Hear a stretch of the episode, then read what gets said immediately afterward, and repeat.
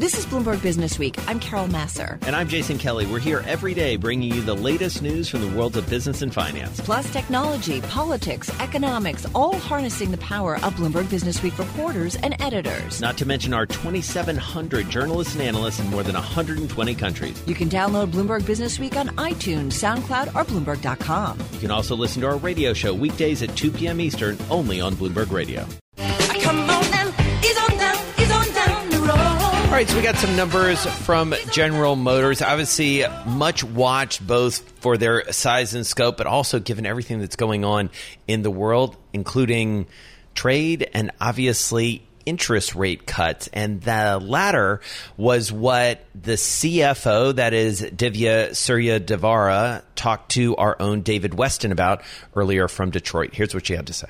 Our outlook for the industry, the auto industry overall, is north of 17 uh. That's, uh, as you know, David, it's a very healthy level um, to begin with. And on the margin, uh, when you see cuts, it's obviously going to help the consumer overall, um, and it'll help auto loan payments. So to the extent that um, our vehicles are financed, it's going to be a tailwind from that perspective. But we remain constructive on the industry at uh, 17 million or higher, and uh, within that, the truck segment as well remaining constructive on the industry. That is the key takeaway, and shareholders uh, certainly would agree. And joining us to break all of this down uh, with some good balance sheet and income statement uh, analysis is Garrett Nelson. He's senior equity research analyst from CFRA Research.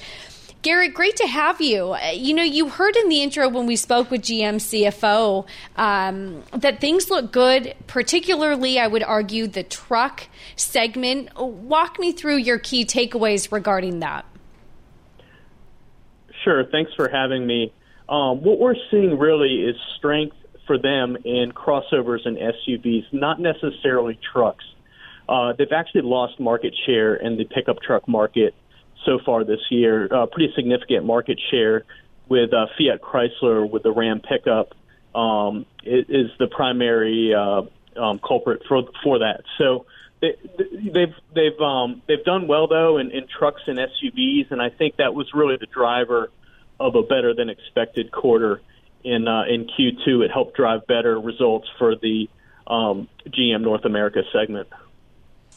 And so, what else jumped out at you, even sort of tonally? Because I feel like we didn't hear a ton uh, about trade. We just talked about sort of the interest rates. We heard about that from the from the CFO and how that's playing through. What else sort of jumped out at you from the commentary? Well, trade is a big issue, and I think w- with what was just announced with the uh, yeah. plan to implement the new tariffs on China, the stock has basically gave back all of its gains for the day. It's especially important for GM because they're the most levered um, U.S. auto manufacturer to China. 44% of all their vehicle sales last year um, were in China. So um, that's a big concern going forward. And uh, the stock's had a pretty nice run recently. It's up uh, over 20% year to date. And we just don't see that continuing here, um, especially with these escalated risks. So um, we uh, uh, reiterated our sell rating and we have a 12 month price target of $35 talk to me about that price target with the sell rating. The sell rating, uh, you know, I, I, understand from your commentary, you've increased your 12 month price target by about $3 to that 35 What's behind that? Sure. Um, so that implies about five and a half times our 2020 earnings estimate. Uh, the problem with GM is we just don't see significant earnings growth going forward um, looking ahead to, to 2020. If you look at all every market they're in, they've lost market share in every single market so far this year, with the exception of South America. So even the U.S., even their North American sales are down. They're losing share there. Um, and uh, you know, while their margins are holding up better than expected, they're they're still down. Um, so we just don't see what the driver is going to be. You know, looking ahead to 2020, and historically, late in the economic cycle, um, which is where we think we are today, given that we're in year 10 of the of the bull market, is has not been a very good time to buy um, auto equities. Historically, the best time to buy them has been very early in the cycle. All right, only about a minute left, Garrett. How does this figure into the broader um, auto sector? What are you hearing from the other big names, both domestically and internationally? Sure, we're seeing a lot of um, auto manufacturers cut their guidance. The fact that GM didn't cut their guidance is, is a positive. Um, you know, you, their closest comp, Ford, reported uh, last week and, and, and, and put out some pretty weak guidance, and the, the shares traded down significantly. But um, we just don't like GM because they're they're so levered to China, and also you know in the U.S. market, while they're doing a pretty good job, and and the five plant closures they announced are helping support margins. Um, we're so late in the cycle here, and uh, we just don't think uh, uh, the consumer conditions or market conditions are going to improve from where we are today for the consumer. All right, Garrett Nelson is senior equity research analyst at CFRA Research. He joined us on the phone from the nation's capital, uh, taking a quick look at GM. That stock Taylor, uh, trading off about seven tenths of one percent. Interesting. It has definitely Yep. Yep. taken a leg down uh, along Oh. with the rest of the market. Along here. with the rest of the market. The one thing that stood out to me, though, from our MLIV blog is that GM is highlighting their North American profits continue to remain strong. This is my theme of the last two years U.S. versus rest of the world. They're really looking at the second half for new pickups, new SUVs. That will hit the market. Cost cuts will go to the bottom line. Lower steel prices reduce expenses. That will help the bottom line. Again, we'll have to wait and see. Imagine how the world could be so very fine, so happy together. All right, well, let's get a little bit into the world of private equity. One of our experts back with us, Paul Aversano, is managing director of the Private Equity Services Group at Alvarez and Marsal, global practice leader of the firm's transaction advisory group. Here with us in our Bloomberg Interactive Broker Studio. Welcome back. Nice to see you. Thanks for having me. All right, so what a great time to be talking about private equity at a time Jason, where it's always a great It time for you to be That's talking true. about private I equity. can't get away from it. I do love talking about it, but it's very, very au courant, as they say, especially coming off of a couple nights of Democratic debates.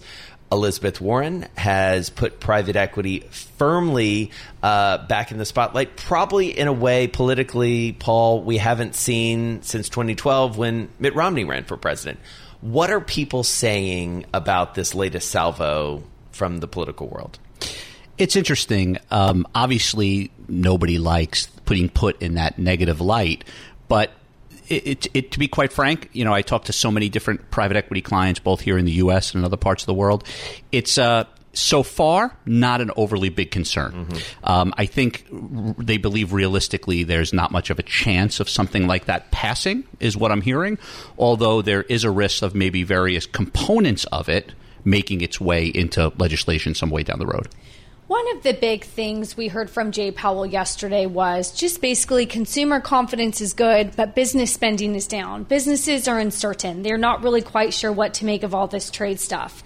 How much do the trade tariffs, the day to day volatility, the uncertainty fold into your world? That's a great question. If you just look in the last 24 hours, we had the 25 basis point interest rate drop. In the last 25 minutes, we've had 300, mil, 300 billion, uh, you know, 10% tariffs on, on 300 billion of additional Chinese goods. So, you know, I, I've referred to this periodically as what I call the vortex of volatility because not just those two things, but think about Brexit, think about North Korea, think about Iran. All these things create uncertainty. And there's two sides of that when it comes to private equity. One of which, and I've actually heard certain clients say this to me, they almost welcome some of the volatility Yeah. to help bring down record asset prices and valuations. So there's almost a little bit of a relief some of this so they can they can deploy capital more easily. On the other side of the coin though, nobody, particularly the markets, likes uncertainty. And I think even with Jay Powell what he said yesterday just added more uncertainty to Right. the mix. And and and that's a problem. And so when you think about valuations, excuse me, um, when you think about valuations for the sponsors, for the private equity sponsors, especially as they've been competing so much uh, with strategics for for deals, are they starting to come down at all, or are we still in a very robust time? we're still in a very robust time. Okay. The biggest issue facing our private equity clients today at Alvarez and Marsal, because I'm with them all the time, is competition for deals. Yeah. And there's always someone so far uh, willing to pay up, and that's a problem. Where is the competition strongest where you guys have decided we're not going to play, it's too expensive? You know, it, unfortunately, most private equity funds don't have that luxury. Right. Um, you know, they're, they're in the business of buying and selling companies, so they really can't sit on the sidelines too long. Uh, they they have to transact, and I think you have pressure on one side to deploy all this dry dry powder, and on the other side, you have to realize your investments, and the holding period of some of these investments has been growing. So it's hard to say. There really is no specific area. They have to deploy capital. So at some point, you know, the market has to adjust to what the new normal is. And so when you think about sort of ranking the worries for a private equity investor, you know, think about geopolitics, think about rates based on uh, Taylor's ex- excellent analysis of what we saw uh, this week from Jay Powell. You think about Elizabeth Warren, you think about valuations. Like, what are the top two worries for a private equity manager? Clearly, the top two. The first being competition for deals and asset valuations. That is by far and away. Everyone will say, you know, we've just got blown out of the last three or four deals we've mm-hmm. tried to, to bid on. We just can't transact, and that's becoming, you know, more and more problematic. That is by far number one. Number two is just broadly the uncertainty in the markets, because you know what you may pay for a business today, the world three to five years from now, when you go to sell that investment, will likely be a very different place. Yeah. And how do you manage that? So, what are you going to do today to manage that risk three to five years down the road? Those two factors, the uncertainty and the competition for, for deals uh, in the market, are probably the two biggest issues facing private equity today. So, maybe it's just catnip for me because I love both politics and private equity and talking about both. But it, just going back to that nexus for a second, you rightly pointed out, and I've heard the same thing that people say, look, if if all of this went through, it's game over. Like the industry doesn't exist. So we don't think that there's that much of an existential crisis. But as you look through the proposal, the Warren proposal, and you think about, you know, making sure there are fewer fees, you think about more transparency in general, you think about making the firms and the funds a little bit more responsible for the things that they ultimately own. What's in there that you think from your perspective or you hear from the managers involved that they say, well, that could happen? Yeah, well, I think you raise a very good point. A couple of these things are probably not bad ideas and will help tighten up the industry a little bit. It's become more mature and therefore subject to more regulation. So, so some of these things probably aren't a bad idea. But the thing that seems to get lost a lot, and what's important for your listeners, is that, you know, the Stop Wall Street Looting Act. Just think of that name, right? Everyone seems to think private equity is just a bunch of these Wall Street guys looting. And it's not. What what they don't understand Strip is flip, who are the who are the limited or- partners in these Yeah. funds? It's those investment. It's the pensions. It's the teachers. It's the postal workers. It's the university endowments. The exact people that they're trying to help and depend on those private equity returns, which have delivered more than any other asset class. And I think that gets lost a lot. And I think people really, you know, there's two sides of it. Yes, there's the the general partner who's who's behaving a certain way. But look who the investors are in the LP community. So, so that's important. Those returns that you just mentioned justify fees. How much pressure are those LPs putting on you to lower fees? Well, that's not really a question for me. I mean, I'm, I'm in the professional services industry. I, am I'm not in the private equity industry. So, um, in, in general, from what I understand, um, I, I don't know if it's so much pressure to lower fees, but it's other ways to create value. They may mm-hmm. pressure for co-invest opportunities, and actually, many of these limited partners are actually doing direct investing themselves to avoid the fees entirely. That's Yeah. a whole different ball game, but Right. Yeah, it does feel like there continue to be a lot of uh, conversation about that. Some really good uh, insights as always, and some good nuances as we try and understand where this goes from here. Politics is not exactly a game of subtleties, so we'll see how much of this gets picked up on as we get closer and closer and hotter and hotter uh, into this debate around Wall Street, private equity, and the Democratic Party, for lack of a better term. Uh, Paul Aversano is managing director of the Private Equity Services Group and Alvarez and Marsal, global practice leader of the firm's transaction advisory group, here with us in our Bloomberg Interactive Broker studio. Always great.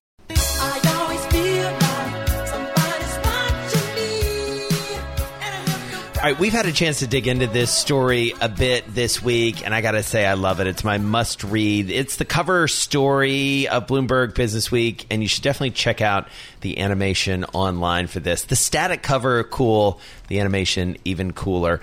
Felix Gillette co wrote the story.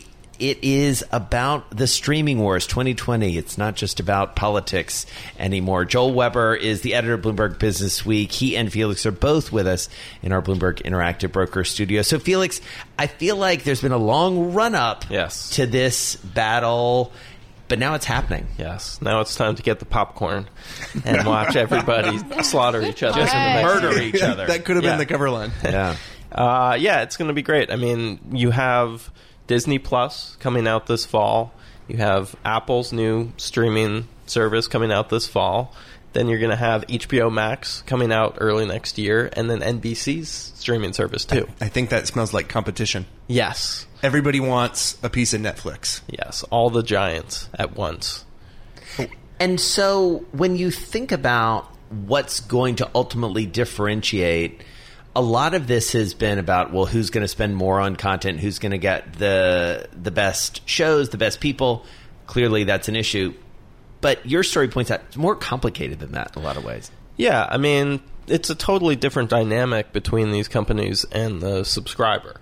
I mean, it's this big battle for subscribers. In the old world, it was there was a lot of friction, a lot of uh, it was difficult to cancel your Yeah, you call your cable, cable company. Oh, be- they wear you was like down. just an hour. You might to, lose yeah. your phone, your broadband. You're like, never mind. I'll just keep paying. It's easier. Now it's like, ah, you get sick of a service, you just cancel it and then subscribe to something else. And people are very willing to hop around. Um, you know, Netflix has been around the longest. They have the lowest churn rate of any of these streaming services. But uh, you know, it's it, it, I always think of HBO that they did so well for so long in cable one night a week. We we do Sundays, you know, and now it's like you don't do one night a week. This stuff is like the air people breathe. It's all the time. So if customers are elastic, we can move at any moment. Who starts cutting first to match my five ninety nine? And if I'm not willing to pay more than that, Yeah, I think the cost is going to be crazy. Uh, the pressure on HBO, which is now charging fifteen dollars a month for HBO Now. Disney Plus is coming out. It's going to be seven dollars a month, seventy dollars for a year. That's like what I spend on babysitting in like a couple hours. I'm like, yeah, just give me that service. I mean, how long can that entertain my kids for? Like pretty long. And I think, uh, yeah, Netflix. Just look what happened to them. They raised their prices a couple dollars, and boom, they lost subscribers for the first time in the U.S. Uh, in the second quarter in like eight years. Here's my favorite stat from your story, which Yes. is the Netflix marketing budget cost the same as HBO's programming budget. two point four billion last year, which is insane. Just on marketing. Just on marketing. Also for for a whole network's programming, right? Yes. So it speaks to the costs here. So when the numbers are that big, like how how do you win? I think you just got to keep throwing things at consumers. I think what we're going to see is you're going to see less shows on these streaming services that go five or six or seven or eight seasons, and you're going to see two seasons, people get hooked, and then boom, they'll cancel the service and just throw that money at something new because you know once you've stuck around for a couple seasons people are going to less likely to cancel the service whereas like They'll just- cancel the show you made. So they'll cancel the show Yeah, and, yeah. because they've got the subscriber. basically. Exactly, and throw that money just trying to get somebody else's subscribers. So I think you'll see just a lot of new uh, new shows coming on, and yeah, crazy marketing campaigns to try to get attention. And and what do you think the saturation is for like how many services one person Yeah, can it's a great point. That's what everybody wants to know. Are the people going to subscribe to two, to three, to four? Yeah. Uh, you know, I think right now you're seeing people, yeah, two or three. Uh, beyond that, eh, I don't know. And that's what the problem here. So you're to, are all of these services going to survive? It's kind of hard to imagine. and how long will shareholders tolerate unprofitability to get the subscribers they need? I think that uh, you know they're going to have to wait it out a couple years. Disney has already said, "Yep, we're not going to even think about making a profit on this till Yeah. 2024." So Five years. We'll Yeah. talk about it later. Yeah. Wish I could say that. yeah, you know, half a decade from now, we'll be we'll be back. Check in with us. And we'll be spending a billion dollars a year until then. to Well, Bob Iger will still be the CEO. He'll still have to answer the questions. All right, Felix Gillette. He is a writer for Bloomberg Business Week, co-author of the cover story with Gerry Smith. It's all about about the streaming wars. Stay tuned indeed. Joel Weber is the editor of Bloomberg Business Week. They're both here with us in our Bloomberg Interactive Brokers studio. I need dollar, dollar, dollar, that's what I need. Hey, hey, well, All right. Well, as I mentioned, Taylor, we got to talk about my must read in the magazine. But if there was second place, this would be my second mo- most must read. Uh, it's definitely uh, top of the charts for you, Katie Greifeld. She's tops. She's here. Our FX and rates reporter. Her story: chaotic messaging makes it hard to decode Trump's dollar policy. It was a smart story when they decided to do it. Got even smarter yesterday after the Fed meeting. Katie's here with us in our Bloomberg Interactive Broker studio. Hi. Hi, thanks for having me. All right. So the dollar, help us make sense of where this is all going in a chaotic week. And as you say, the messaging already has been a little muddied.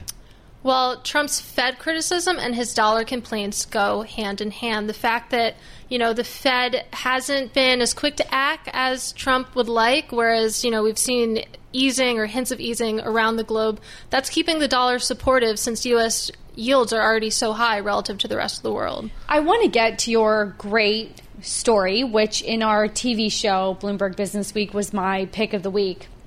First, walk me through the massive move in the dollar yesterday.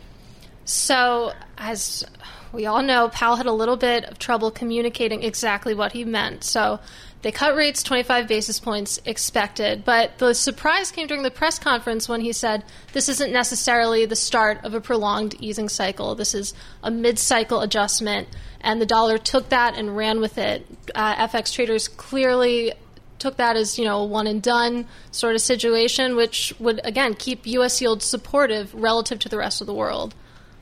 And let's turn back to your story, which was great. I really liked it Thank in, you. in Bloomberg Business Week. The, the whole point is that Trump wants a weaker dollar.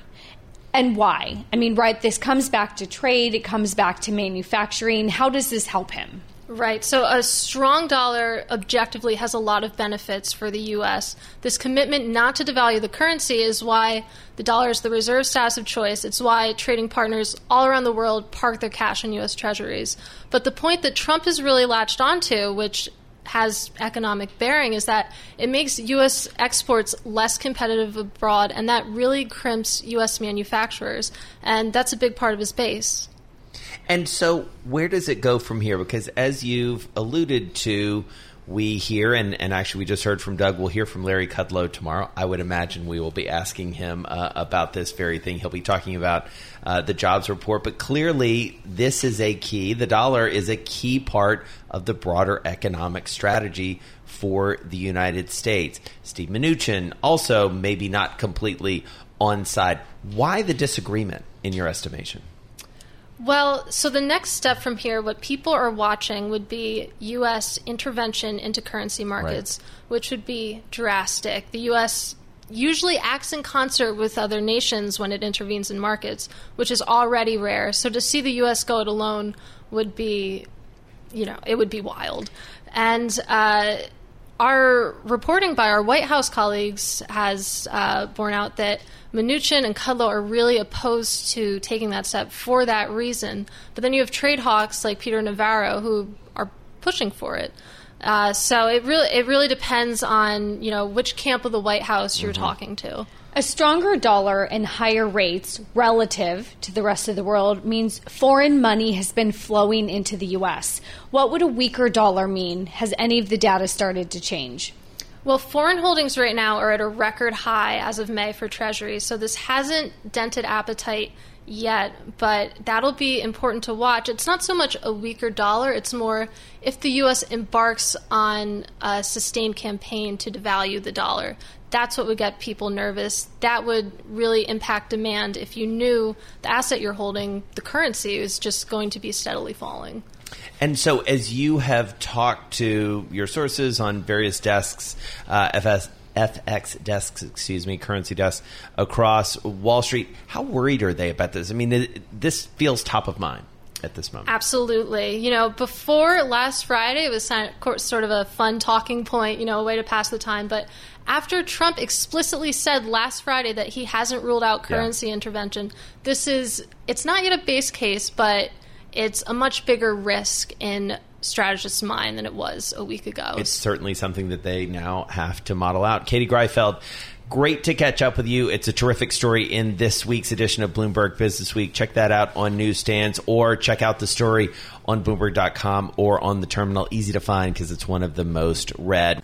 I'm driving in my car.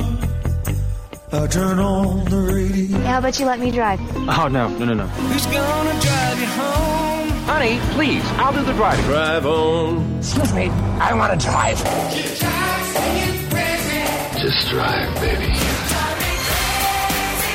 It's the question that drives us. This is the drive to the close That funky music will drive us till the dawn. on Bloomberg Radio. And it's time for the drive to the close. Marci McGregor, senior investment strategist at Bank of America Private Bank, joins us on the phone from New York City. Marci, great to have you with us. Thank you for having me on the call, on the radio today. All right, so what a week it has been so far, and we're not even done with it. Let's talk about yesterday. Can we talk about Jay Powell and what he said after that decision and what you made of it? Yes, no shortage of things to talk about this week. The key words I heard from Powell yesterday was that this is a mid-cycle adjustment.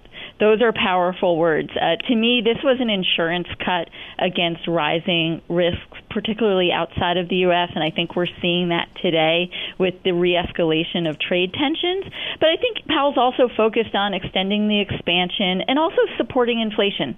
Inflation peaked last summer, and we've been coming in consistently below the Fed's target. So I think this is less about slowing data in the U.S. and more about insurance against rising risks. Uh, our house view is that you get two more cuts this year, September and October, 25 bips each. Did that House view of two more cuts this year change in any way two hours ago when the president tweeted about additional 10% tariffs? It hasn't changed, but I think this reinforces the case for additional cuts, and we've seen that in the market reaction today. The market, uh, you know, this morning was uh, the odds of a rate cut in September and October had dramatically decreased, and then we saw those odds really pick up after the tweet this afternoon. So I think it bolsters the case for two more cuts this year. And so, can you help us synthesize, Marci, sort of what we've heard from policymakers, what we heard from Jay Powell, and what we've heard from companies, generally speaking, as it relates to earnings and the commentary that they've given, especially their forward guidance? Yeah, absolutely. So my overarching view is that the U.S. economy is on this dual track. The dominant track is driven by a strong consumer, and we're seeing that in earnings. What we've seen so far this year is we have a strong consumer economy. Also, part of that first track is small businesses. So, small business optimism is at some of the strongest readings in the survey's history. These are the biggest drivers of the U.S. economy. The, the second track, as I think of it, is, is what we're seeing slowing, and that's manufacturing. You know, we saw PMIs this morning getting closer to 50. They've really been declining since last summer. And CEO and large business optimism that's where we're seeing the weight of the trade war, I think, really dragging, uh, particularly on capex. You know, my view is second quarter earnings, it really feels a lot like as we headed into first quarter, where expectations were so low, and I think once again we'll get a healthy beat there. I think estimates, frankly, were taken down too far, but capex is what I'm watching. Capex has been anemic, and I think it's in pause mode until we get some further clarity on trade. You know, last quarter, quarter capex was the slowest growth that we've seen since third quarter of 2017. I'm watching this closely because today's escalation of trade tensions will only weigh further on large business confidence, in my view. Marci, if capex is slowing, translate that over into your world of investment strategy. What sectors do we or do we not buy based on your capex view? Yeah, so my you know my view of sectors and I like to take a little bit of a longer term view because once again I do think we are on this dual track economy that is driven by the consumer. I would actually say post crisis we've seen three mini economic cycles in the US and for all the talk of being late cycle our view is that we are actually setting up for that a fourth mini cycle within this expansion. It's happening. It's just happening slowly. So, what does this mean for markets? Uh, our overarching theme is quality, and for me, that means U.S. versus international equities. That means large cap over small. But when I think about sectors, I like technology. There's a lot of long-term reasons I like technology, innovation, think, you know, cloud computing, artificial intelligence, automation. But tech also really has strong balance sheets. It's the only sector with more cash than debt. And if you think about automation as a takeaway from these rising trade tensions, tech is going to be a long-term beneficiary. Uh, financials is a place where in the near term we see buybacks picking up steam, but the bigger picture they have less of a regulatory overhang. And then industrials. I know I just teed up a picture of slowing PMI and, and tensions weighing on growth, but think about defense. And certainly, we can't deny that there's rising geopolitical tensions globally. Industrials, particularly aerospace and defense, can benefit from that, while other areas may lag because of the slowing capex. And where will you see, as you pointed out, uh, Marci, we have all seen a lot of strength in the consumer, and that dichotomy that you described was was really spot on. Where will you start to see weakness? In the consumer? What data points do you look at that will give you a signal there? What's the canary in the coal mine? Yeah, great question. So I watch really closely consumer confidence. Of course, you, you Michigan consumer confidence has really been favorable since the start of 2017, and there's actually been really little variation in that reading since then. So I watch that closely. We're seeing the most strength in the lower income consumer. So when I think of a sector like discretionary, they're going to benefit, in my view, from a dovish Fed, but also the healthy consumer at the lower income side. So I like discount over luxury, probably, I would say. But I'll watch confidence closely because so far we haven't seen the impact of the trade war. Uh, if you look at spending nationwide in areas where are heavy in terms of farming and areas most exposed to trade, we actually haven't seen a slowdown in spending. So weakness uh, in the consumer in those areas, I would watch geographic areas. I would watch closely because that would point to the trade war weighing on the consumer, and we have not seen any signals of that at this point.